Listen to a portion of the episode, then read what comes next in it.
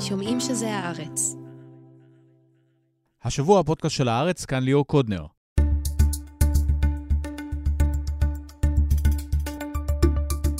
...136 חטופים ישראלים עדיין נמצאים בשבי חמאס, והעסקה לשחרורם מתקדמת לאט מאוד. עם עמוס הראל נדבר על המשך הקרבות ברצועה ועל הסוגיות הפוליטיות שמפילות על המלחמה. ראש אמ"ן לשעבר, עמוס מלכה, יקרא לא להסכים לסיוע מלחמה, אבל ישראל לדבריו צריכה לשלם כל מחיר אחר לשחרור החטופים. נדבר גם על האשמים ב-7 באוקטובר, מדוע לרמטכ"ל יש אחריות מיוחדת, ומתי חייבים ללכת לבחירות. בהמשך על הקונספירציות שהשתלטו על החדשות. נמרוד ניר, שעוקב אחר דעת הקהל, יספר כי ישראלים רבים מאמינים לתיאוריה של בגידה מבפנים, ומפיצים את הפייק של טלי גוטליב. מה שאברבוך תנתח מי מפיץ את הקונספירציות האלה ואת מי זה משרת.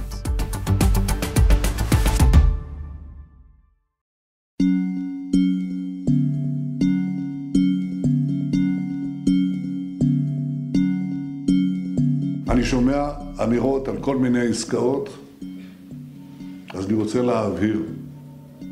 אנחנו לא נוציא את צה"ל מרצועת עזה ואנחנו לא נשחרר אלפי מחבלים.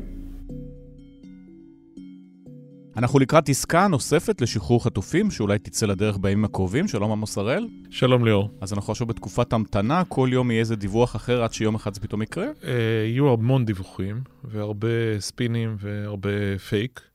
אני לא בטוח שתהיה עסקה בסוף. אני חושב שהפערים הם די גדולים, אתה רואה התעקשות של חמאס מצד אחד, ונסיבות מורכבות לקואליציה אה, מצד שני בישראל. נתניהו מתמרן את זה כבר תקופה ארוכה, אבל כשהוא יצטרך להחליט, זה יהיה בחירה לא רק בין אם ללכת לעסקה או לא, אלא בחירה שקשורה בסוף הקואליציה שלו. כלומר, סיכוי לא רע, שאו שהוא מאבד את האגף האולטרה-ימני, במקרה של עסקה שתהיה כרוכה בוויתורים, או שהוא תוקע את הסיפור, ואז אה, מאוד יכול להיות שזה מקדים את הגט מבני גנץ וגדי איזנקוט. זה לא חלק מהמשא ומתן, שכל אחד מהצדדים מקשיח עמדות, בסוף מתפשרים איפשהו באמצע, איפה שאפשר לחיות. גם נתניהו הרים מאוד את הרף, אלפי מחבלים, כדי שאחר כך הוא יוכל להגיד, אני הורדתי את זה. הרים את הרף במובן, לא נשחרר לשחרר אלפי מחבלים, והוא גם אמר, המלחמה תימשך. אבל הנסיבות הפעם הן יותר מורכבות מהסיבוב הקודם. בסוף נובמבר, חמאס באמת היה תחת לחץ גדול, לחץ צבאי, אה, של ישראל, בעיקר בצפון הרצועה, ונוצר שם קושי שדיברנו עליו פה לא פעם, נוצרה לו בעיית תדמית, עד כמה שזה יישמע משונה, הוא הרי הציג את עצמו כאיזה ארגון התנגדות. בסוף הוא החזיק עשרות רבות של ילדים ונשים. בנסיבות הללו לסינואר היה נוח אה, להיפטר מהם במחיר אה, מוזל. הייתה גם תקווה אז כן. שאולי במלחמה תיגמר. הוא קיווה שככה כן. הוא יוכל לסחוב את ישראל, למרוח אותנו על פני הסכמים, על פני חודשים. זה לא קרה, בסוף הוא אכן קיבל שלושה אסירים שרובם הלכו לגדה ולא לעזה, על כל uh, חטוף שלנו, לא איזה מחיר שהוא יכול היה להתגאות בו. ומצד שני, צה"ל חזר לפעול ומאוד מאוד במרץ. אני לא חושב שסינואר ייפול בפח הזה שוב, ולכן הדרישות הפעם יותר גבוהות, והן מעמידות את הקואליציה הישראלית בפני בעיה גדולה. מבחינת הפעולה, הפעולה המרכזית כרגע בח'אן יונס, שם זה נמשך וכן יש הצלחות? יש שני סוגים של פעילות. מצד אחד, אה, בח'אן יונס, אה, שם אה, נותרו, אני חושב, ארבעה צוותי קרב חטיבתיים, סדירים, כבר שחררו את רוב כוחות המילואים, מהדקים שם את המצור על העיר, כולל פעילות במערב העיר, במחנה הפליטים ח'אן יונס. יש איזו השערה שמתקרבים למקומות שיותר מכאיבים להנהגה של חמאס, בהנחה שהיא עוד בכלל שם, ולא לקחה את הרגליים ואספה את עצמה ל, לרפיח. ומצד שני עברנו באמת לשלב ג' מלא בצפון הרצועה, כבר לא שולטים בו, אלא אחת לכמה ימים נכנס כוח יחסית קטן, משהו כמו שני צוותי קרב חטיבתיים. תחשוב, קודם זה דבר שהצריך שלוש אוגדות. נכנס, אה, פוגש התארגנות צבאית כזאת או אחרת של חמאס, הורג עשרות מחבלים, ויוצא. ההצהרה היא... בהקשר האזרחי, כי בימים הללו שבהם צה"ל אה, נמצא בין פעולה אחת אה, לפעולה הבאה, אתה רואה הרבה יותר נוכחות של חמאס, כבר שוטרים, לפעמים מדים, לפעמים בגדים אזרחיים. בעצם חמאס חוזר להפגין סימני ריבונות, הוא מנהל את העסק. זה בתוך כאוס כמעט מוחלט, אבל יש סממנים של שלטון גם בצפון הרצועה, ויש התעקשות שלהם להפגין את הצמוד המפורסם. אנחנו נצמדים למערכה נגד ישראל בכל מחיר, ואתה רואה שהאוכלוסייה די זורמת עם זה, כך שאם ישראל קיוותה שה... הקעקוע הזה של קעקוע של uh, התשתיות הצבאיות של חמאס יוביל לאיזה ניצחון, הכרעה ברורה בצפון הרצועה, זה לא לגמרי קורה, אתה רואה ניסיונות לפחות שלהם להתאושש. מי שיושב לצדך זה עמוס מלכה, ראש אמ"ן לשעבר, היום uh, איש עסקים, שלום. שלום וברכה. אז בוא נחזור לעסקת החטופים. אתה כן רואה שם תקווה מסוימת, או שכמו שעמוס הראל אומר, אי אפשר לדעת אם בסוף נגיע לעסקה או לא? א', אני חושב שאי אפשר לדעת, אבל אני רואה, אני רואה שבצד שלנו החובה אה, לעשות הכל כדי להגיע לעסקה היא חובה עליונה. אני חושב שככל שהשבועות אה, חולפים, אנחנו רואים את זה יותר גם בדעת הציבור וגם בעמדות של פוליטיקאים אה, מסוימים. בצד של סינואר, אני חושב שהמדד יהיה עד כמה הוא לחוץ או לא, אם התנאי של סיום המלחמה ונסיגה כוללת, הוא יישאר תנאי קשוח. אם התנאי הזה יתגמש, זה אומר שמבחינתו הוא מתחיל להיות יותר, יותר לחוץ. כי לעשות עסקה ובסוף להישאר מול המשך הפעילות של צה"ל, מבחינתו זה איזושהי התפשרות אה, מאוד אה, מסוימת. אבל אני חושב שמדינת ישראל חייבת אה, לחתור לעסקה, ויש לה שאלה של מחירים. אני פחות מתרגש מהשאלה של מחירים. מבחינתי יש רק קו אדום אחד. סיום המלחמה ונסיגה בתבוסה, זה מבחינתי הקו האדום היחיד. באמצע אין לי קווים אדומים. סיום המלחמה זה אומר, אה, כאילו זה גם יכול להיות פלואידי, לא? כל צד יכול להגיד שמסיימים את המלחמה במונח הנוכחי שלה, אה, מתחילים אותה בצורה אחרת. זאת אומרת, יש שם איזה גבולות משחק, לא? לא, אבל סיום המלחמה, אני מתכוון, אם uh, התנאי יהיה לקיום עסקה שצה"ל צריך לסגת מהרצועה uh, לגמרי, והחמאס נשאר uh, בשלטון, זה מבחינת השכונה שבה אנחנו חיים במזרח התיכון, זה תבוסה.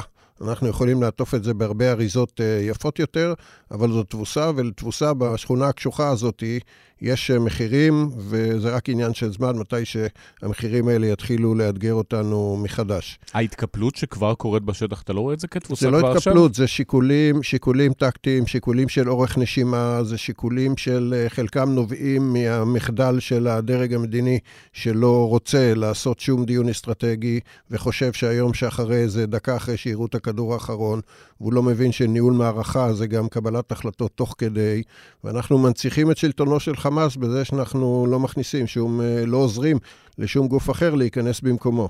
כרגע תוכנית הפעולה, עמוס, אה, היא מחכים עד שתהיה עסקה ואחר כך נחליט, או שיש איזושהי תוכנית פעולה מסודרת חודשים קדימה, גם אם אין עסקה?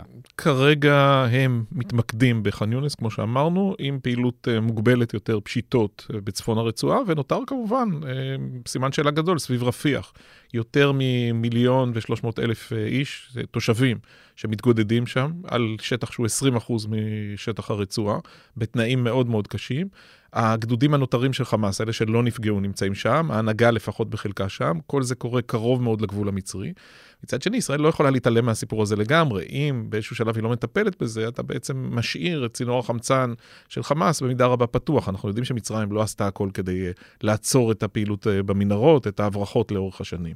אז יש פה קושי, בתיאוריה לפחות, כשהצבא מדבר על uh, הבסת חמאס על פני שנה, במועד כזה או אחר יטפלו ברפיח, עם ניסיון לדחוק את האוכלוסייה אולי צפונה. אבל אנחנו צריכים לזכור, ראשית, מה נשאר בצפון? השטח שם uh, הרוס במידה רבה כתוצאה מהקרבות ומהפעולה של צה"ל, ושנית, שישראל מחזיקה בכלל איזה קלף, ואומרת, אנחנו לא נאפשר לתושבים אה, לעלות צפונה, כל עוד המצב הנוכחי נמשך ואין עסקת חטופים. אני חושב שאם מנסים לשרטט מה הצבא רוצה, הוא שואף לעסקת חטופים, ההפוגה לא תהיה רעה לו בכלל, צריך לרענן כוחות, לארגן את כוחות המילואים, להיערך לאפשרות שמתישהו הדברים יתלקחו בצפון. יש פה גם הזדמנות בצפון, אם אתה מרגיע בדרום, ייתכן שחיזבאללה יעצור. כמו שהיה בפעם הקודמת. ואתה נערך לאפשרות שבהמשך אה, תצטרך לשוב ולהתנגש עם חמאס. אתה... אני מניח שלא מעט מהקצינים גם רוצים בזה, וסומכים על חמאס שהוא כבר יעשה משהו שיחרוג מכללי העסקה, ולכן אה, אה, יביא אותנו לשם. צריך לזכור, האיום של חמאס על ישראל כרגע הרבה יותר נמוך ממה שהוא היה. זה יכול להשתנות עוד שעתיים עם עוד מטח רקטות סמלי לתל אביב, אבל היכולת שלו לפגוע בעורף הישראלי, בעומק של העורף, מאוד מאוד קלושה. היכולת שלו להוציא התקפות, ככל שאנחנו מבינים, היא מוגבלת יחסית. מה שהוא עושה עכשיו זה גרילה, הוא מתגונן, הוא מנצל נקודות תורפה בצד הישראלי, והוא מחכה שהזמן יעבור, ובינתיים, צריך להודות, הזמן משחק בסך הכל די לטובתו.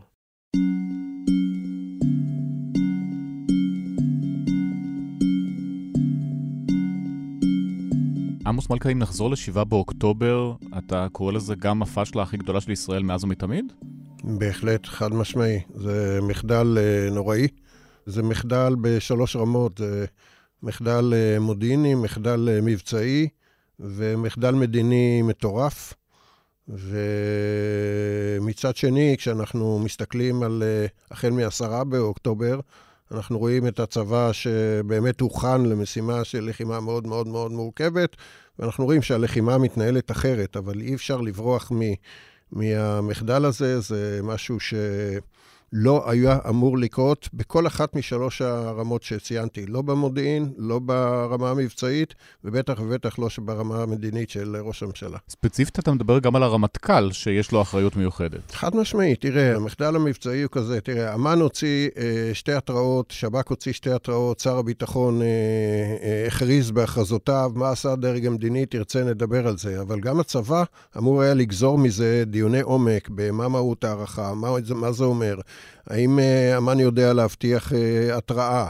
ואם לא תהיה התראה, איך, איך הקו צריך להיערך? זה לא יהיה הפחדות בעיקר לדרג המדיני, תעצרו, תעצרו את ההפיכה המשטרית? לא ידעו משהו ספציפי שהולך לקרות, או לא הבינו. הערכות אמ"ן ושב"כ הן לא הערכות מניפולטיביות. זאת אומרת, הן הערכות שניתנות כנייר מחקר. נייר המחקר הזה הוא מופנה גם לרמטכ"ל, גם לשר הביטחון וגם ל... ל... לדרג המדיני. ויש לו השלכות אופרטיביות ברורות. ויש לו השלכות אופרטיביות. והמטה הכללי בראשות הרמטכ"ל היה אמור uh, לקיים את אותם דיונים. תסתכל על, ה, על המבנה של ההגנה על העוטף. ההגנה על העוטף היא נבנתה למצב בתא של חדירת חוליות. Uh, כי הגנה בבה"ד 1 מלמדים אותנו קו ראשון, מכשול, קו שני בשביל עומק ועתודה וכדומה, כל זה לא היה. ולא הייתה כוננות עם שחר בחלק גדול ממוצבי אה, העוטף, דברים שאנחנו גדלנו עליהם. אז יש כאן בהחלט אה, מחדל בכל, אה, בכל הרמות. אז פה אתה אומר בעצם, גם אם הרמטכ"ל אמר לראש הממשלה, תיזהר, תיזהר, בסוף האחריות עליו, הראשית, להגן על היישובים, שלא יהיה המתקפה כמו שראינו אותה. האחריות המבצעית נמצאת בצבא, הצבא יודע, האחריות המודיעינית להוצאת התראה ספציפית, אגב. אצל המודיעין הכשל הוא מאוד מעניין, כי הייתה הצלחה להוציא התראה אסטרטגית, שלא נעשה איתה כלום בדרג המדיני. היה כישלון בהתראה הספציפית, ויש הצלחה אדירה במודיעין שמלווה כרגע את הלחימה, גם בלבנון וגם ברצועת אה, עזה. אבל כשאתה מסתכל על הדרג המדיני ואתה אומר, אלוהים אדירים, קיבלתם ארבע אזהרות. אה, קיבלתם הצהרה של שר הביטחון. אה, אם אני הייתי עכשיו ראש הממשלה או, או אחד מיועציו, הייתי אומר, עצור הכל עכשיו, תקיים סדרה של חמישה, שישה, שבעה דיונים, תבדוק על מה יושבת הערכה, עד כמה היא מבוססת, מה זה אומר, האם צריך לשנות את ההיערכות, אה, תקרא לרמטכ"ל, תגיד איך אתה ערוך, האם אתה ערוך למצב שזה יתממש, וכל הדברים האלה ואחרים, אבל זה לא נעשה. למה לא נעשה? למה לא נעשה? כי זה אג'נדה של אה, ראש הממשלה שבכל מהלך 2023 עד ה-6 באוקטובר הייתה אג'נדה משפטית, לא הייתה אג'נדה ביטחונית בלבד. אני אתן לך אה, דוגמה. אה, בתקופתי כראש אמ"ן, כל יום רביעי היה קבינט, שלוש שעות, מ-9 עד 12. תוציא את השבועות שראש הממשלה לא נמצא, 40 קבינטים בשנה. בממשלה הנוכחית, מאז ינואר עד אוקטובר, היו אולי שניים, שלושה. תיקח אה, פגישות אה, מודיעין, ראש אמ"ן, ראש ממשלה, זה, על פי הנוהל זה אחת לחודש. הייתה אחת בלבד בכניסה של נתניהו לתפקיד. במפגשים האלה אתה בודק, אתה מאתגר, אתה... אני, אני עבדתי גם אה, מול נתניהו.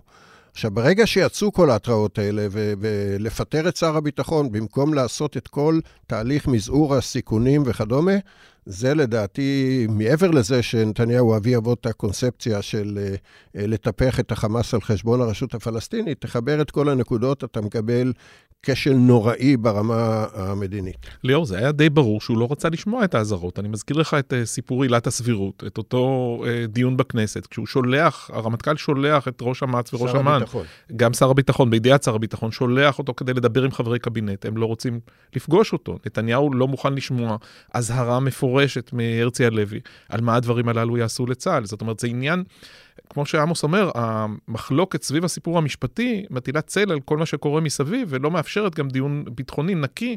הצבא וה, וה, וה, וראש הממשלה נמצאים פחות או יותר משני צידי המתרס. הרי באפריל הוא בא אליהם, כפי שפרסמנו, אה, ואומר להם, אה, אתם עושים לי שביתה, אנחנו נותנים לכם 70 מיליארד שקל בשנה, תקציב הביטחון, ואתם עושים לי שביתה. הוא מדבר עם עמית סגל, זה יוצא כאיזה גורם אה, מדיני, או נתניהו בפורומים סגורים, והוא אומר שמוטב שלא יהיו שתי טייסות קרב לחיל האוויר. האוויר, אה, מאשר שהצבא ישליט פה אנרכיה. אנחנו... לא, ראש הממשלה תיפול. חשוב יותר ממשלה מאשר שתי טייסות, אני חושב שזה זה היה היה, זה ברור לחלוטין מה סדר העדיפויות שלו בתקופה ההיא. זאת אומרת, יש שם כבר אה, גל עכור מאוד, מטענים, משקעים, בין שני הצדדים, שלא מאפשרים אה, דיאלוג שוטף. אה, כמו שעמוס אומר, תוסיף על זה, אפילו את הפגישות אה, השבועיות, אפילו הן לא מתקיימות. אבל לגבי ההיערכות של הצבא לאותן התראות שמדבר לראש הממשלה, באמת לא נעשה שום דבר? אז פה ההיערכות לוקה בחסר. יש דיון שלם על העוטף מול אה, יהודה ושומרון. זה קצת אם פחות... העבירו כוחות, כן, לא זה העבירו. קצת פחות פוליטי ממה שמתארים את זה, זה יותר שאלה של הפניית עתודות. יש פה אה, מחדל ארוך טווח אה, על פני שנים, שנובע מכך שהמחשבה היא שחמאס הוא מוחלש ומורתע, השטות הזאת, שהגדר והמכשול התת-קרקעי יחזיקו, ושעיקר הבעיה שלנו הוא בגדה המערבית. אבל על זה תוסיף באמת, כמו שעמוס פה תיאר, את אותה אווירה אה, אה, רופסת יחסית אה, ב- ב- ביום שבו זה קורה, בשמחת תורה. זה שבת. מפקדים, אגב, יחסית היו, אבל כוחות דוללו בצורה ניכרת. יש בכלל בשנים האחרונות איזו שיטה שהיא לא מוכרת למי שיותר ותיק, שבשבת מדללים כוחות באופן הרבה יותר משמעותי, כדי שהחיילים יצאו בסופי שבוע. ואז אתה הביתה. מקבל מצב שבו נקב אחד חברי הכנסת, לדעתי הנתון לא לגמרי מדויק, הוא דיבר על 400 חיילים ו-12 טנקים אה, בעוטף ב-7 באוקטובר וואו. בבוקר. נשמע לי מופרז אם כי לא הצלחתי לבדוק מה, מה נתוני האמת, אבל ברור לחלוטין שהמספרים שם נמוכים. עכשיו, זה לא רק שם. אני פרסמתי כתבה אה, משהו כמו שבוע אה, לפני תחילת המלחמה, באחד החגים, אחת הכתבות חגים האלה שממלאות את העמודים, וזה כלל ביקורים בחמש אוגדות אצל מפקדי האוגדות, ל- ל- לאורך הגזרות של מדינת ישראל. אני אה, מטייל עם מפקד אוגדה 91 בגבול הצפון, והוא אומר לי, אתה יודע, יש יותר אה, אנשי חיזבאללה מכוח רדואן בצד השני, מאשר לי יש חיילים בצד שלנו. והוא אומר לך את זה. בנונשלנטיות כן, לא, מוחלטת? לא, לא, הוא היה מוטרד מזה מאוד, וזה מוזכר ב, כמעט, לדעתי כמעט בפתיח של הכתבה. אבי רוזנפלד, מפקד אוגדת עזה, מסייר איתו במטק ארז, אותו בסיס שמותקף אחר כך, ושממנו נחטפים חיילים, נרצחים חיילים. אה, ואני שואל אותו, תגיד, מה יהיה? וזה יום שישי בבוקר, והכל ככה נראה קצת נטוש, בסך הכל שני ג'יפים, החפ"ק שלו ועוד ג'יפ של אה, גששים שמאבטחים. אה, והוא אומר לי, תראה, אה, יותר טוב לא יהיה, הרבה יותר גרוע בהחלט יכול להיות. זו, זו פחות או יותר האווירה, זאת אומרת, משהו שם, יש איזו עננה כבר סביב הקצינים הללו, הם מבינים שמשהו מתרגש עליהם. כפי שהזכיר עמוס, גם הסיפור של תת-אלוף המצר, ראש חטיבת המחקר, ששולח את אותן התראות. פחות או יותר אסטרטגיות אה, לנתניהו, מבינים שמשהו קורה, אין הבנה שזה קורה באוגדת עזה, ואין, ולא ננקטים הצעדים המתאימים, שזה לגמרי באחריות של אה, צה"ל ושב"כ. יש גם, אה, א', אותם 12 טנקים שכן היו, אם בכוננות עם שחר, כל הצוותים היו בעמדות, והיו רואים שברגע שהטנדרים אה, מתחילים להתקרב, אני מניח ש-50-70 אחוז מהאירוע הזה היה נבלם. אבל uh, צריך להסתכל על התרחיש, זאת אומרת, הכוחות צה"ל בעוטף לא היו בנויים לתרחיש הזה בכלל. אני לא חושב שאי פעם תורגל תרחיש כזה כתרגיל, uh, כתרגיל שאליו צריך uh, להתכונן. למרות שהיו התראות לאורך השנים, גם אותה נגדת ו' ועוד דברים, אנשים אמרו הנ- שזה הנגדת- תוכנית. הנגדת ו' לא הוציאה התראה, היא הוציאה תובנה מחקרית. אה, אבל אה, כן, יש נתק, היה נתק בין המודיעין הטקטי, זה אותו מודיעין שנמצא ברמת האוגדה, ברמת התצפיות אה, וכדומה, לבין אה, המודיעין שעלה לחטיבת המחקר לצורך אה, שקלול בהערכת המודיעין הכללית. אגב, לאוגדת עזה ולפיקוד דרום יש יכולת מחקרית, מודיעינית, שהם היו אמורים לשקלל את כל התובנות שהם רואים, ובסמכותם היה להוציא התראה. ו- וזה לא נעשה. ובזה השם ראש אמ"ן?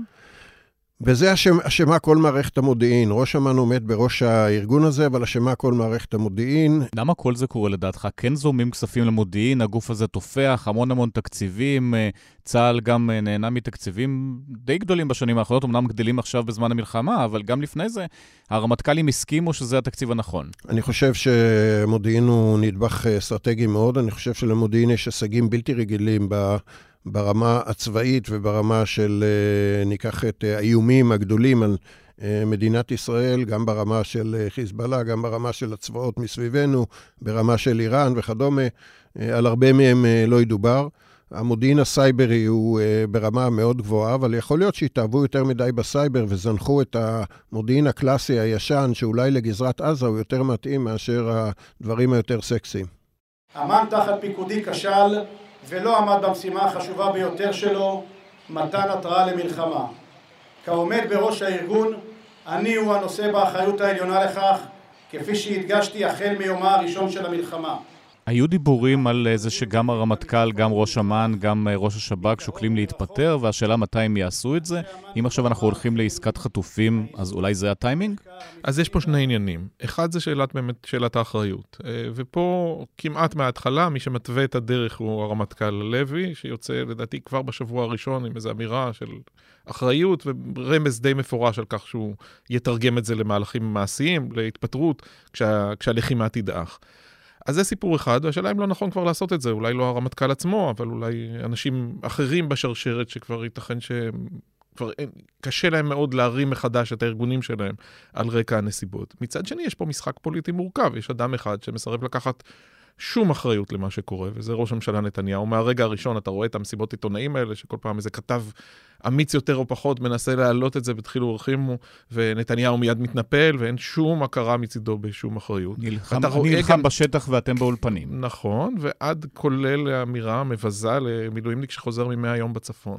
אבל uh, זה יותר מזה, אתה רואה... חלק גדול מהדברים שאנחנו מזכירים פה, עמוס ואני, בהקשר של תקלות של צה"ל, עובר ספין אצל הביביסטים עם הגזמות לאין קץ, כשכל המטרה היא להסב את האשמה לכיוון אחר, בעיקר לצה"ל. ראה למשל, הבן של נתניהו אתמול, אה, עם איזה מישהו שלדעתי שמתח... מתחזה, אני חושד לפחות שהוא מתחזה, כי הטייסים לא מכירים אותו, שמציג את עצמו כטייס חיל האוויר, מציג אוסף של עובדות מופרכות, מופרזות לחלוטין, והמסקנה היא, חיל האוויר אכזב את נתניהו. נתניהו היה בסדר, אבל בגלל הפאשלות של חיל האוויר, לכן נטבחו אזרחים ב-7 באוקטובר. עכשיו, אי אפשר להעמיד פה בשום צורה גודל המחדל של הצבא ושל השב"כ. אבל זה לא מזכה את, אה, את הדרג המדיני שמעליהם, שכאמור היה די אדיש לעניין. אגב, לא כולל, זה כולל, בנוסף לראש הממשלה, גם את שר הביטחון. עכשיו, המשחק פה הוא בעייתי, כי נוח... לא מכמה בחינות נוח לנתניהו שאחרים יתפטרו. אם uh, הלוי מתפטר, זה מסיט את האש לכיוון הצבא, uh, ומאפשר עוד פסק זמן לדרג המדיני להמשיך ולאחוז בשלטון. ושנית, uh, ואולי uh, חמור יותר, זה נותן לנתניהו את הזכות לבחור את uh, ראש השב"כ ואת הרמטכ"ל הבאים. אנחנו מבינים כמה זה קריטי בנסיבות הללו. לכן, עם כל הצורך בקבלת אחריות והצורך בתחקור, ייתכן שצריך לזרז באמת את, uh, את תהליך נטילת האחריות. זה נעצר, אבל התחקור, לא? מופז פה... אמרו לו סטופ. למופז אמרו סטופ, אין כרגע תחקיר צבאי פנימי, אני חושב שהם יחדשו את זה בקרוב, הגיעו לאיזה הסדר חלקי עם מבקר המדינה, בינתיים הוא לא מראיין אנשים, אלא רק אוסף מסמכים, אבל הכיוון ברור, אנחנו מבינים לאן נתניהו חותר. זה, זה מין תנועת מלקחיים כזאת שמסיטה את האש לכיוון הצבא. קושי גדול מאוד מבחינת הרמטכ"ל, אבל אני חושב שהוא יצטרך עוד לאחוז בכיסאו עוד קצת זמן, גם כדי לייצב את הצבא ולשלוט במהלכים הבאים, במקרה של התלקחות בצפון, וגם כדי לא לפנות את הדרך למינויים לא ראויים שישלוט בהם נתניהו בנסיבות הללו. ראש השב"כ אמר במפורש בישיבת הקבינט, צריך ועדת חקירה ממלכתית, גם אם זה כלום לא זז. אה, לא, ודאי שלא. אין אינטרס כרגע, תהיה ועדת אה, חקירה סביב 2029, אתה תראה את המסקנות, ואז ייתכן, צריך לאמץ את זיכרוננו כדי לזכור בכלל מה היה ולהזכיר לציבור מה היה. אביב כוכבי, הרמטכ"ל הקודם, שעכשיו כבר יכול להתראיין, יצא פעם אחת לתקשורת, אמר גם עליי יש אחריות ואז נעלם. גם עליו אה, יש חלק גדול מהאשמה מוטלת, כי הרצי הלוי יחסית חדש בתפקיד. אה, כוכבי שומר בפרופיל נמוך יחסית, אפשר להבין אותו בנסיבות. חלק מהאחריות היא בוודאי עליו. הלוי במידה רבה, חלק מהטרגדיה היא שהוא נלחם עם הצבא שהשאיר לו כוכבי, ותשעת החודשים מאז המינוי הוא הקדיש לניסיונות להגן על הצבא מפני מה שנתניהו עשה לו על רקע ההפיכה המשטרית. יש גם דברים טובים שכוכבי הביא איתו, אבל באשר לקונספציה, ברור לגמרי שהרמטכ"ל הקודם הוא מאבות הקונספציה. כל התזה הזאת של חמאס מוחלש ומורתע, שכל פעם שיש סיבוב, זה בעצם מוכיח שרק חמאס רוצה שיעזבו אותו בשקט, שכל עניינו בשיקום הרצועה והטבת התנאים של האוכלוסייה האזרחית. זה קונספט שגם ראש השב"כ הנוכחי אה, וגם הרמטכ"ל הקודם היו שותפים לו. הרמטכ"ל החדש, לא היה לו הרבה זמן, אבל לגנותו, הוא לא סטה מהתיאוריה הזאת. עמוס מלכה, אם אתה מצליח להבין עכשיו מה חמאס ניסה להשיג, כי בהתחלה היו תיאוריות סותרות, הופתע מרמת ההצלחה, חשב שישראל תצליח לעצור, אחר כך uh, דיברו על הישרדות בתפקיד, אחר כך שזה מלחמה של אלף שנה, אז אפשר להקריב איזשהו קורבן. אתה מצליח להבין מה קורה שם? תראה, אנחנו מרבים להלקות את עצמנו, ובצדק, אבל uh, אסור לנו לתת צל"ש לסינואר מבחינה אסטרטגית.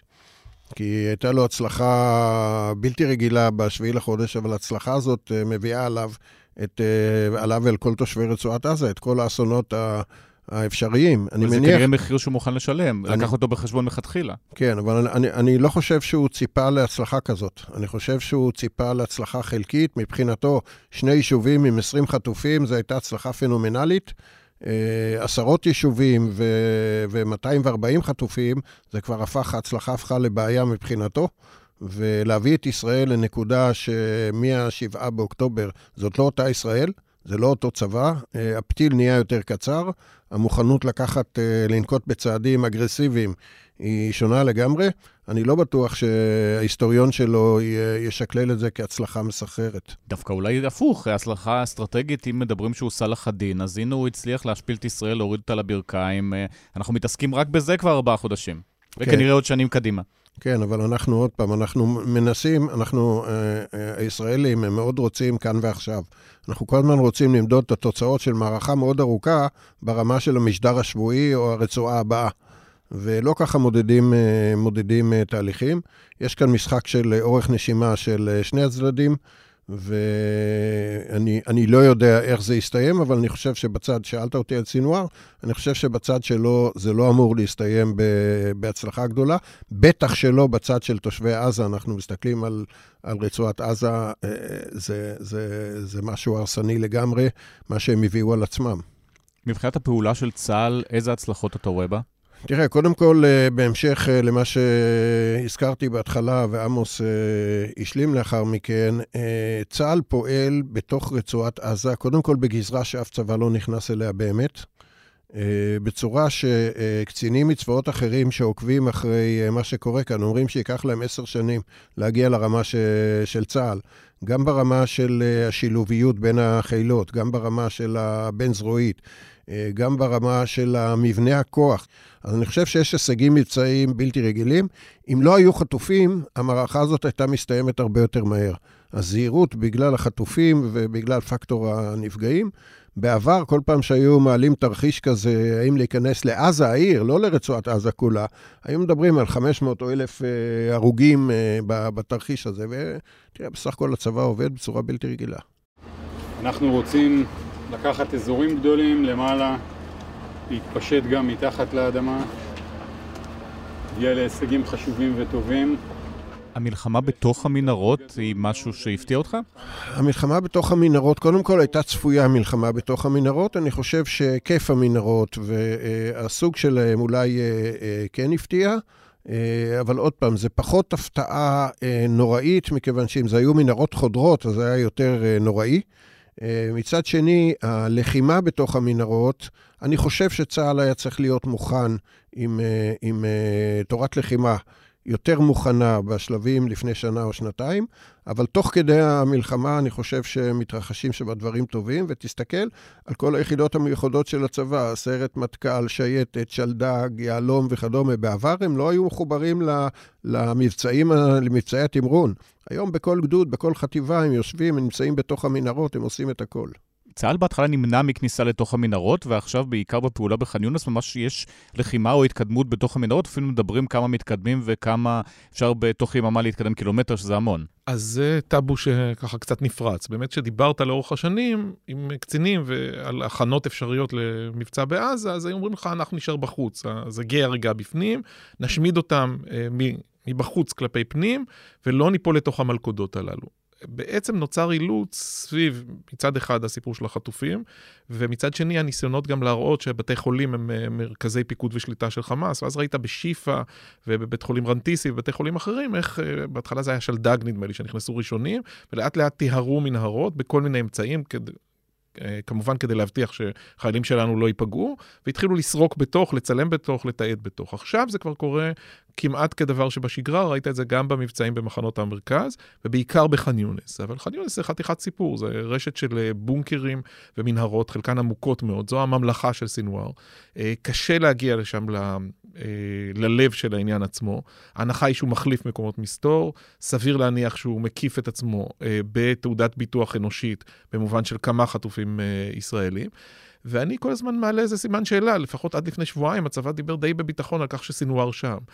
אם האיש יתכונן במשך שנים לסיפור הזה, למה שהוא לא יברח למקום אחר? ברפיח יכול להיות שהתשתיות הן אחרות, אבל מצד שני יש מגן אנושי בדמות 1.3 מיליון איש, אה, זה לא מעט. אה, כרגע אנחנו עדיין מחכים באופן טיפה רגשני, אולי אפילו ילדותי, לאיזה בשורה טובה. עוד רגע ישחררו את החטופים, עוד רגע נשמע שסינואר וחבורתו חוסלו.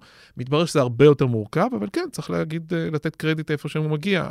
היכולת של הצבא להתמודד עם הדברים הללו הרבה יותר טובה מכפי שהיא הייתה. אם אין עסקת חטופים, בסוף ארצות הברית תסגור את הברז, תגיד, אתם צריכים לסיים בכל מקרה, או שאתה לא רואה תסריט כזה?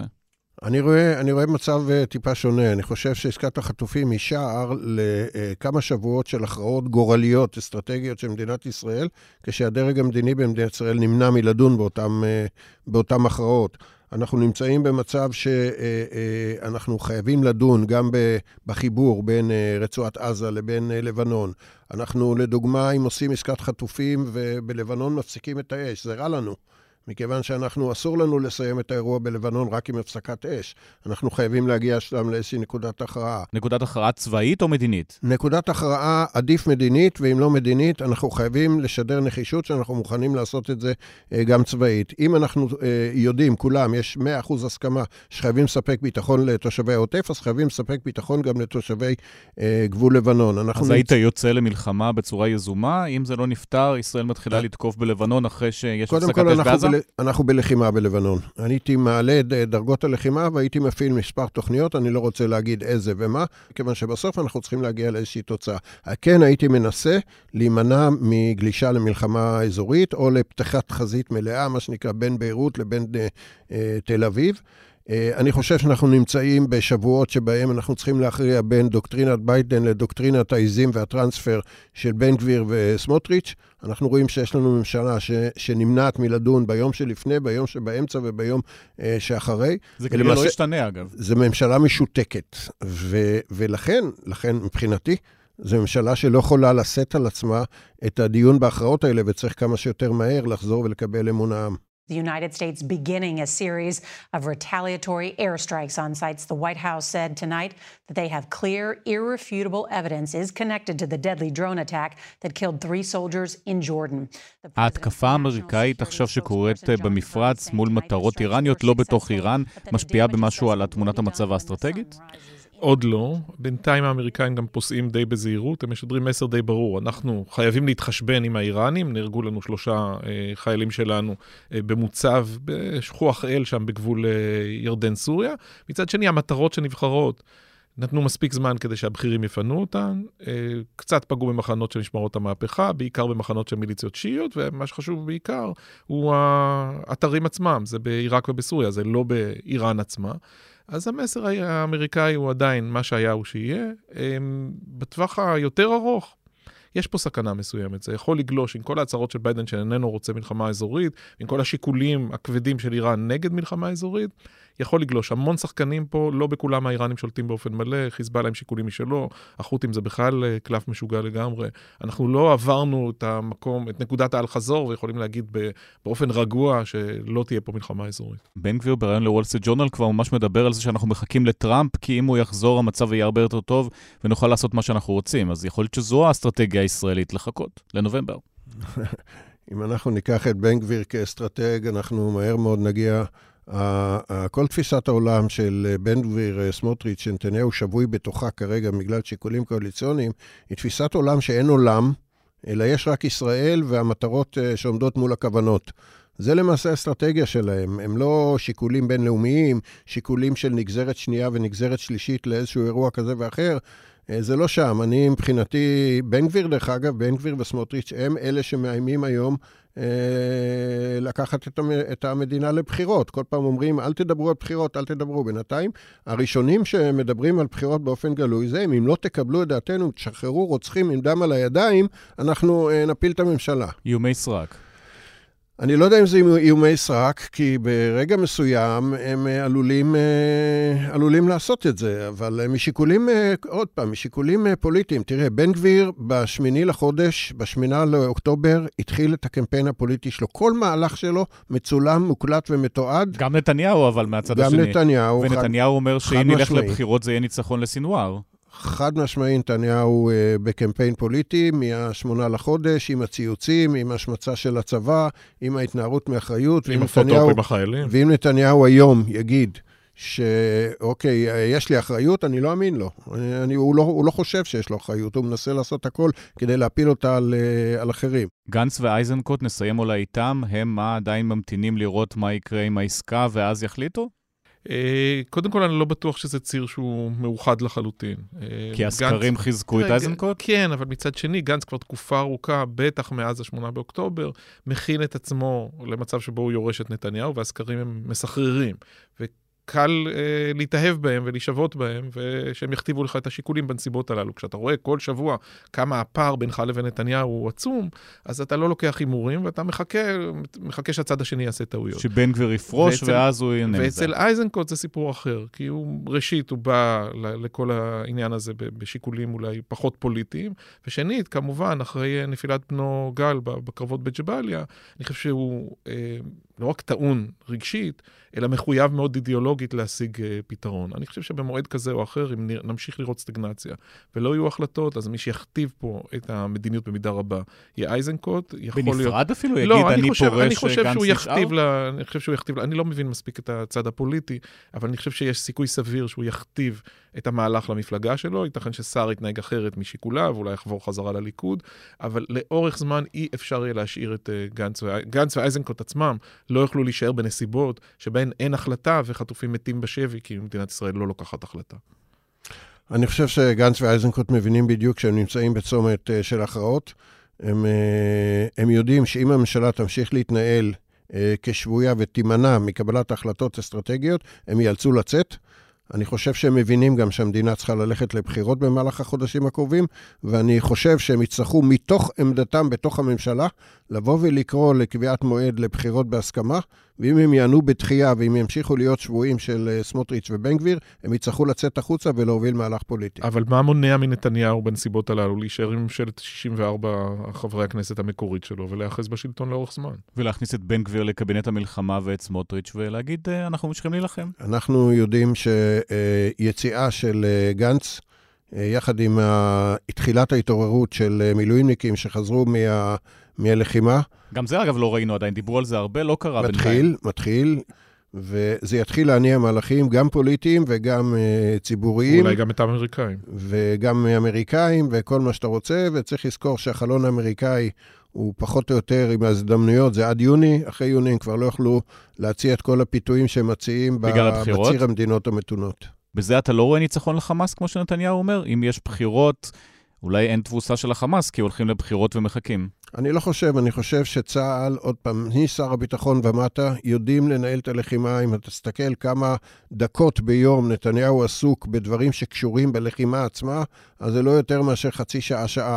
הם יודעים לעשות את הלחימה, תן להם משימה, תבוא פעם ביום, תבדוק שהיא מתרחשת, אה, הכל מתנהל כמו שצריך. אה, אפשר להחליף, ואם תהיה הפוגה ואם תהיה עסקה, אז בכלל אפשר. עמוס מלכה, עמוס הראל, תודה רבה לשניכם. תודה רבה. תודה רבה.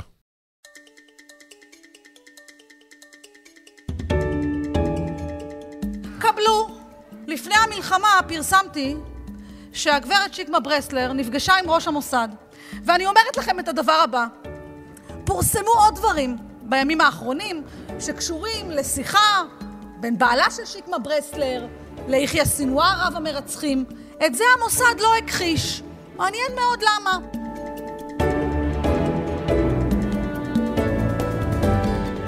הפרקליטות שוקלת להעמיד לדין את חברת הכנסת טלי גוטליב על הפצת קונספירציות. זה מצטרף להרבה תיאוריות קונספירציה שרצו פה בשבועות האחרונים, בעיקר אחרי המלחמה. אנחנו ננסה עכשיו להבין את התיאוריות האלה, מאיפה הן צומחות, איך הן מגיעות, וכמה אנשים מאמינים בזה. איתנו נמרוד ניר, פסיכולוג פוליטי מהאוניברסיטה העברית, שלום. שלום. וגם משה אברבוך, חוקרת בפייק ריפורטר. שלום. אז נמרוד, נתחיל איתך, אתם עוקבים אחרי התיאוריות האלה, אז טלי גוטליב אה, תפס? אה, טלי גוטליב אה, לצערנו תפס. אה, אנחנו בעצם אה, אה, עורכים מחקר בין כ-2,000 משיבים. כל שבוע אנחנו חוזרים לאותם משיבים לאורך המערכה. ה-2,000 משיבים האלו גם השתתפו במחקר מקיף שערכנו באמצע אוגוסט, אז אנחנו גם יכולים לראות איך בעצם החברה, העמדות של החברה היהודית בישראל משתנות לפני ואחרי המערכה, וגם במהלך המערכה, לאור אירועים שקורים. אז מה קורה שם? יש את התיאוריה של בגידה מבפנים, שנגיד זו התיאוריה הגדולה, שאנשי צה"ל, בכירים, שיתפו פעולה עם חמאס כדי לסייע ובעצם לארגן את התקיפה.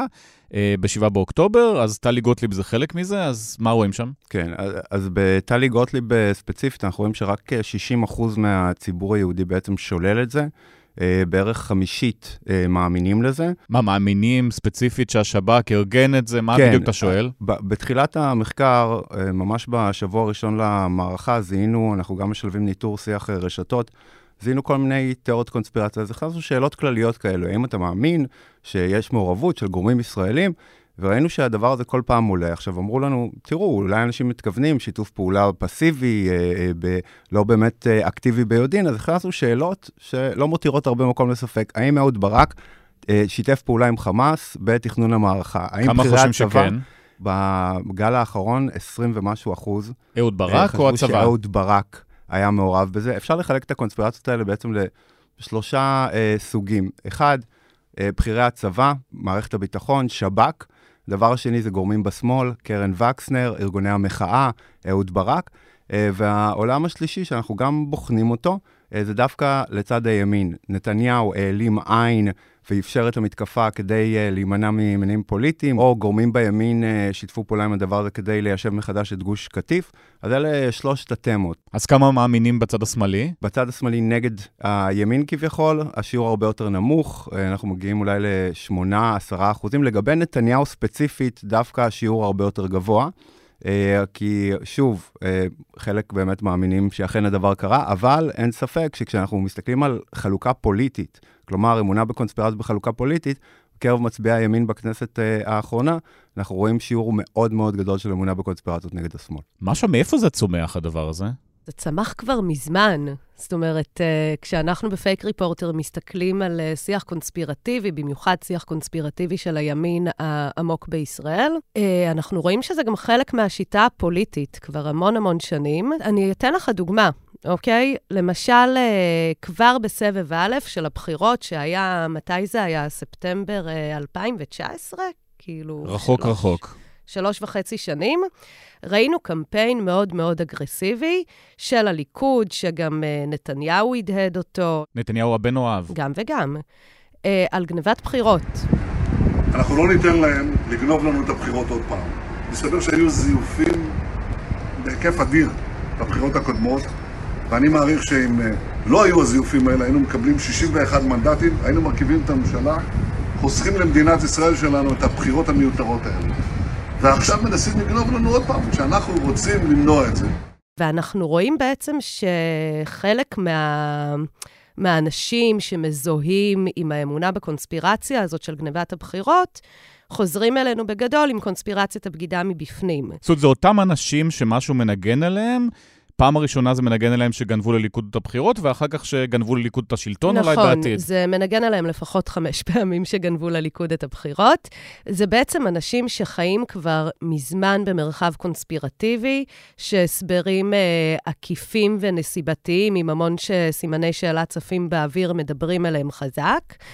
ואני מאוד אוהבת את הסיפור של גנבת הבחירות, כי אנחנו רואים איך גם האנשים שבראש, אה, נתניהו, שלמה קרעי, ובאמת, כל הפוליטיקאים הגדולים של הליכוד שחזרו אלינו עכשיו, הם חיים את המרחב הזה כבר, אה, זה, זה שפת אם. הם יודעים על מה לנגן. הסיפור הקונספירטיבי, בדיוק.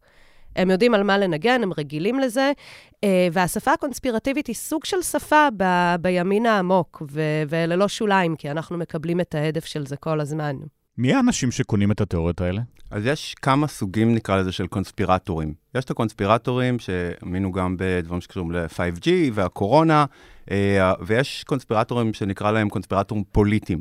שמשום מה תמיד האמונה שלהם בקונספירציות משרתת איזושהי פונקציה או צורך, ובעצם מהווה סוג של רציונליזציה לאיזושהי פעולה. זאת אומרת, זה לא חייזרים שנחתו פה וחטפו את יאיר נתניהו, אלא משהו שהוא, הצד השני מנסה לעשות לי תרגיל. בערך, כי במקרה הזה של קונספירציות במערכה, זה קצת שונה מהקונספירציות הקלאסיות שאנחנו מתמודדים איתן. כשאנחנו מסתכלים על זה מבחינה פסיכולוגית, יש לזה כמה גורמים ומניעים. קודם כל, כל הקיום שלנו במדינה המוקפת אויבים מושתתת על זה שיש לנו איזשהו ביטחון, שצה"ל וכוחות הביטחון יכולים להגן עלינו מהאיומים האלו. אבל ב-7 ש... באוקטובר זה לא קרה. בדיוק, וכדי להחזיר את תחושת השליטה, הרבה יותר קל לי להאמין שזה לא שאני חלש, אלא אני מבפנים, מישהו מבפנים עשה את זה. אז קודם כל זה מחזיר את תחושת השליטה. דבר שני, זה מפחית את האיום על העצמי. במיוחד לאנשים שהזהות הפוליטית שלהם מאוד משמעותית וסנטרלית להגדרה העצמית שלהם. עוד פעם, אם נסביר, אז זה אומר שלא שצה"ל אה, בסוף הופתע, לא היה נערך נכון, נתניהו אה, לא זיהה את האיומים, אלא פשוט אנשים שיתפו פעולה, ולכן אנחנו אה, הותקפנו. כן, זה, זה המניע הראשון, נקרא לה, המוטיבציה הפסיכולוגית הראשונה. המוטיבציה השנייה היא אם בעצם הממשלה שאני בחרתי, או נציגים שאני בחרתי, או הקונספציה שהמחנה שלי, וזה יכול להיות גם כאילו משני הצדדים, כן? הקונספציה של המחנה שלי היא כביכול אשמה, אז הדרך שלי להפחית אשמה זה לייחס את האשמה בדיוק לצד השני. אז, אז מבחינת המניעים הפסיכולוגיים, אני חושב שאלה שני המניעים המרכזיים כאן, אבל יש גם שני מניעים חברתיים סופר קריטיים, אה, שאנחנו גם יודעים בספרות שמעלים אמונה בקונספירציות. אחד זה כיתוב חברתי. אנחנו הגענו למערכה הזאת מרוסקים. בדרך כלל איום חיצוני מעלה לכידות uh, של חברה, תורם לכל מיני סכסוכים פנימיים. פה אנחנו רואים מגמות הפוכות. אבל אנחנו... אתה לא רואה את זה עם הביחד ננצח, כל ערוצי הטלוויזיה, דגל ישראל, בכל מקום אנחנו לא רואים ביחד? רואים הרבה את הסלוגן, שאני בודק את, התר... את המדדים של אלימות פוליטית, ממש, אה, לפעמים זה לגיטימי אה, אה, להפעיל אלימות נגד אה, מצביעים מהצד השני, הייתי מעדיף שרוב המצביעים מהצד השני יעזבו את הארץ. המידה שהם חושבים שהמצביעים של הצד השני אשמים במחדל שהוביל לחמאס, אנחנו רואים מגמות הפוכות, כי איום חיצוני יכול להיות make or break. יש פה ריסוק שיטתי וכרוני של האמון במוסדות המדינה, בכל מערכות המדינה, גם בצד של אה, מערכת המשפט, גם בצד הפוליטי, משני הצדדים.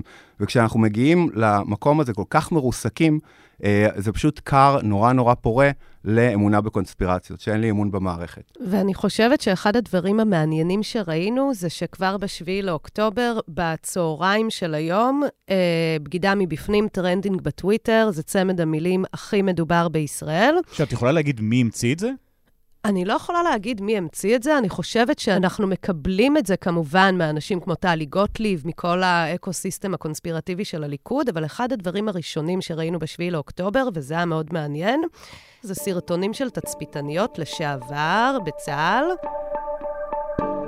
אני הייתי תצפיתנית בצבא, אני, אני הייתי שם, אני יודעת מה זה כשנוגע זבוב בגדר, אי אפשר היה לעבור אותנו, משהו לא מסתדר לי, אלוהים, אני, אני רק מחפשת טיפת היגיון. אם אנשים לא יתעוררו לעובדה שזה הרבה יותר ממחדל, יש לכם בעיה מאוד קשה, בוא נגיד ככה. יש איזשהו סיכוי שמישהו מבפנים עזר לזה לקרות?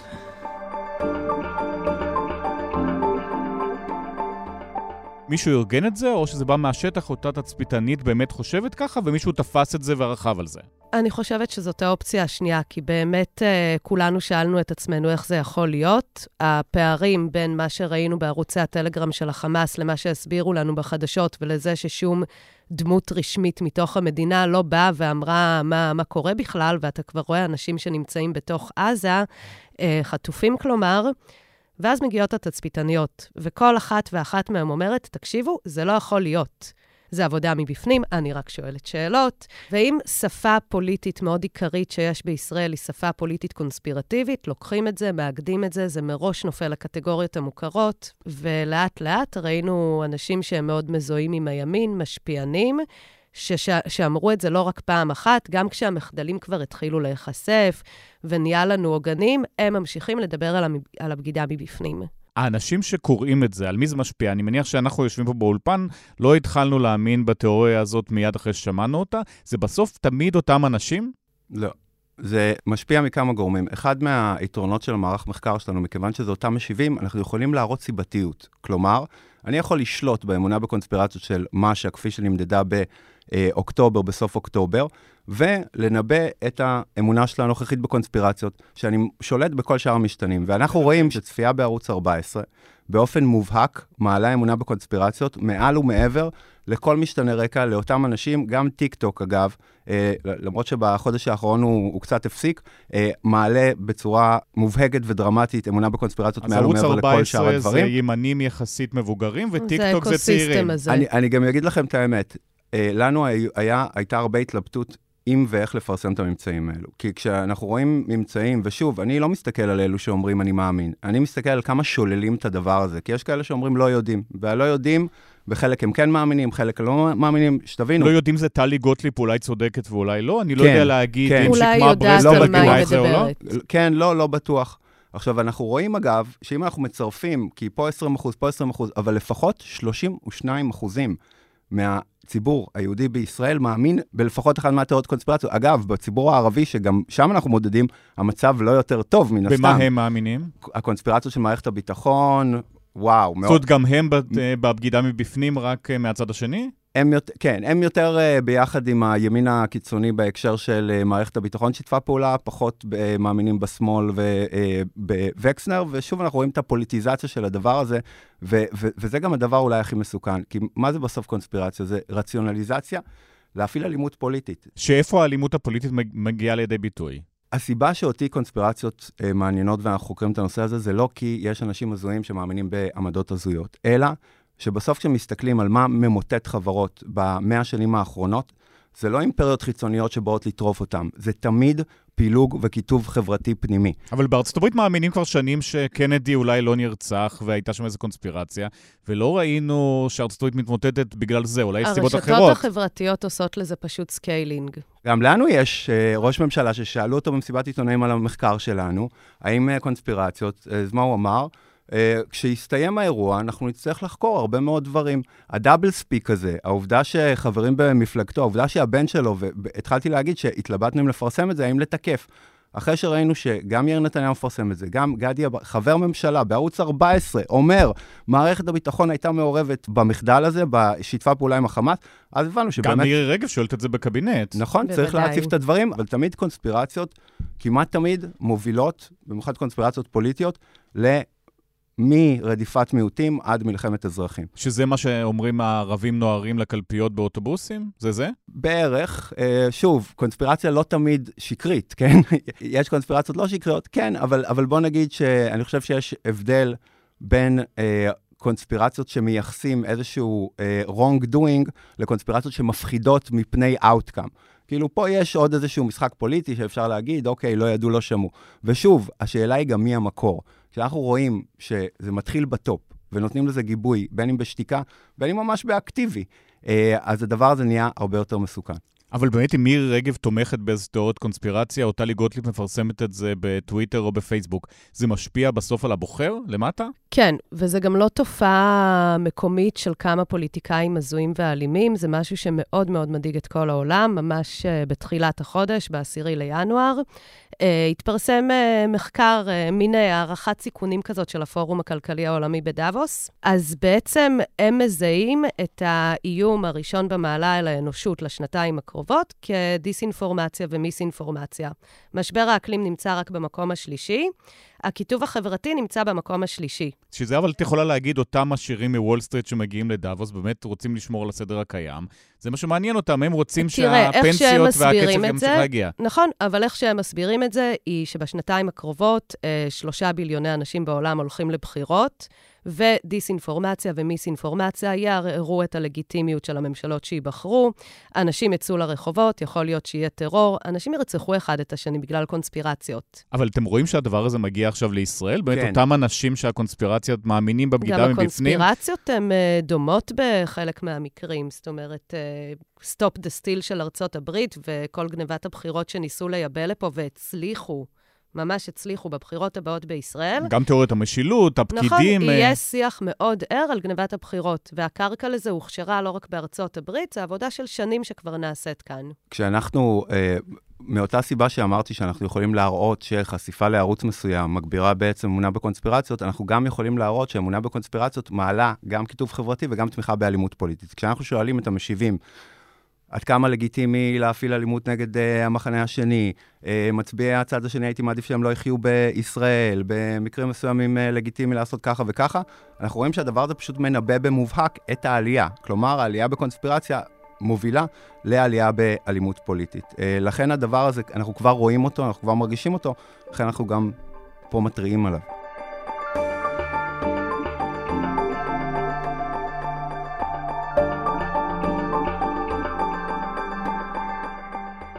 מי שמפיץ את התיאוריות האלה זה ארתור פינקלשטיין החדש שיודע לזהות מה עובד, או שזה באמת מגיע מלמטה? מגיע מלמטה, ומי שיש לו אינטרס מנסים בעניין... מנסים הרבה דברים.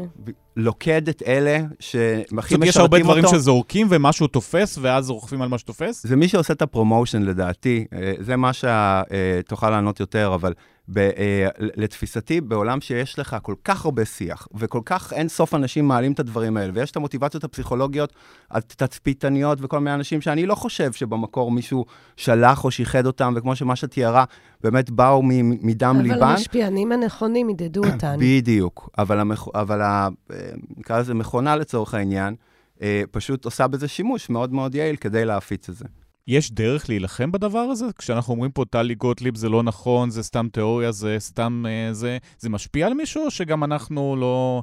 האנשים שמאזינים לנו מאזינים לנו, זה לא ישפיע עליהם כי הם לא מאמינים בתיאוריות האלה, ולשאר זה לא יגיע. אז באמת מה שאנחנו רואים, אפילו ספציפית במקרה של טלי גוטליב, זה שהדבר הזה נוסה. לפני שהוא תפס בעדנה קרנבל באמצעות הבלוג הזה, זה כבר נוסה. זו קונספירציה שהייתה באוויר הרבה לפני. טלי גוטליב התחילה איתה עוד uh, ממש בהתחלה. אנחנו רואים משתמשים uh, של הימין העמוק, הקונספירטורי הזה, uh, כותבים על בעלה של שקמה ברסלר הרבה לפני המפץ הגדול שקיבלנו בזמן האחרון, והדבר הזה זוכה לשלוש צפיות. 40 צפיות, תגובה, זה לא תופס. אז למה לא זנחו את זה?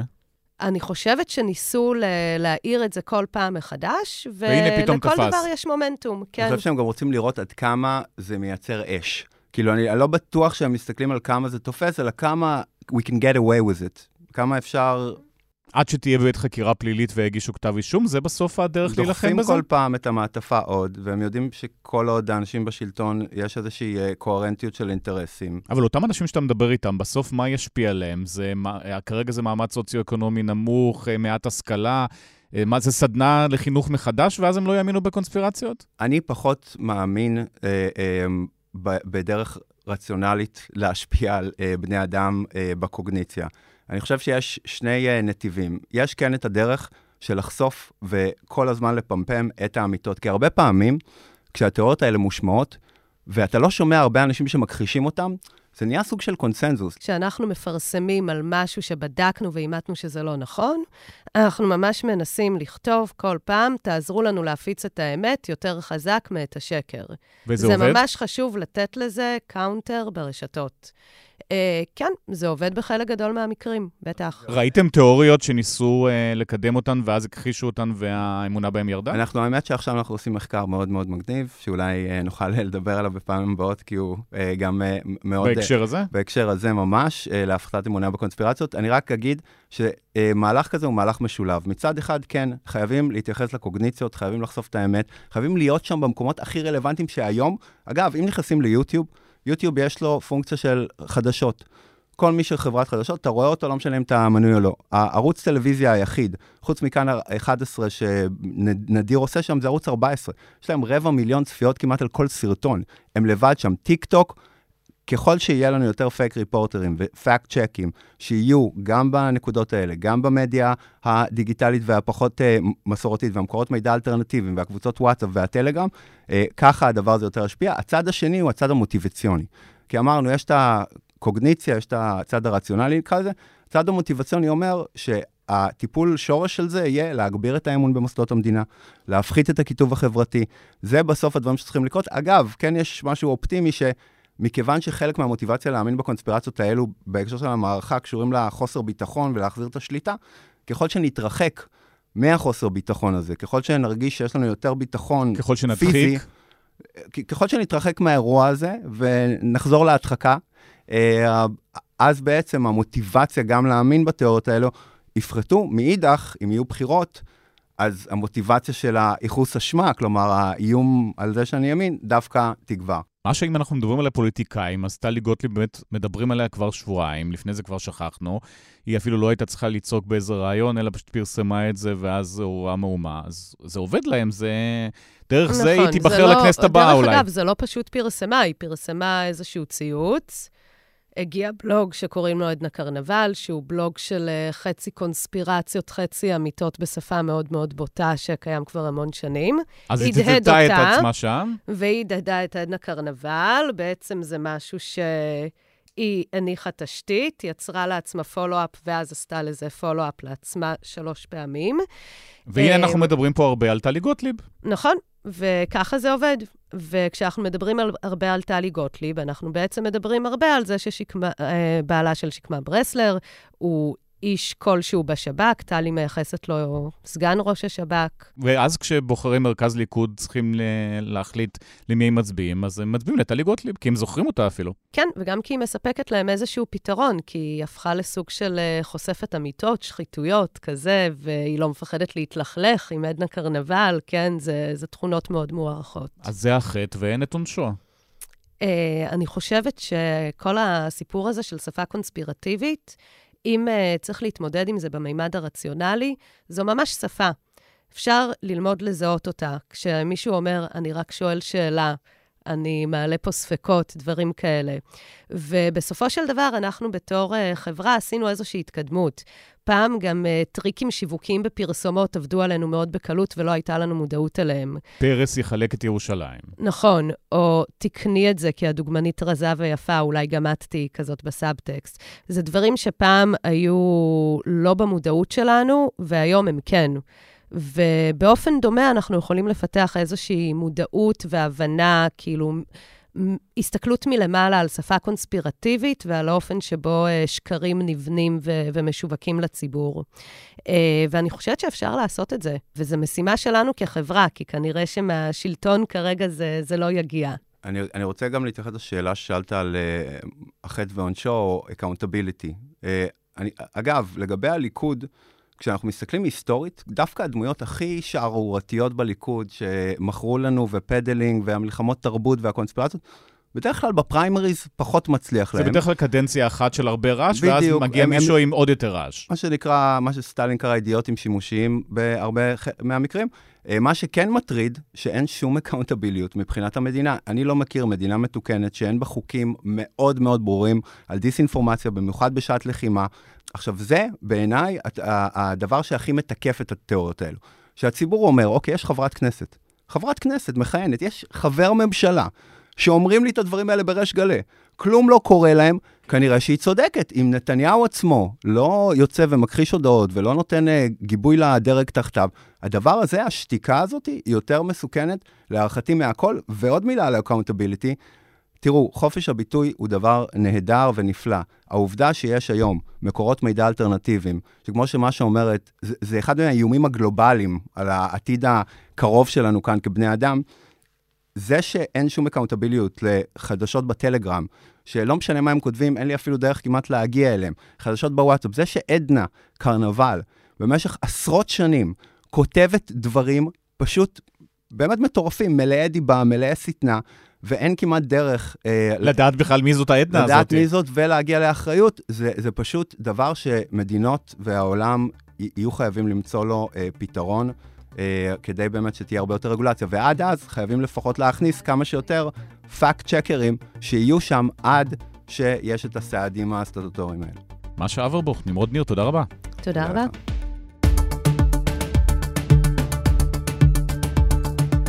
השבוע הפודקאסט של הארץ, פרק ראשון לשבוע הזה, כאן סיימנו. בצוות ניצה ברגמן, אמיר פקטור, אסף פרידמן, אברי רוזנצבי ודן ברומר.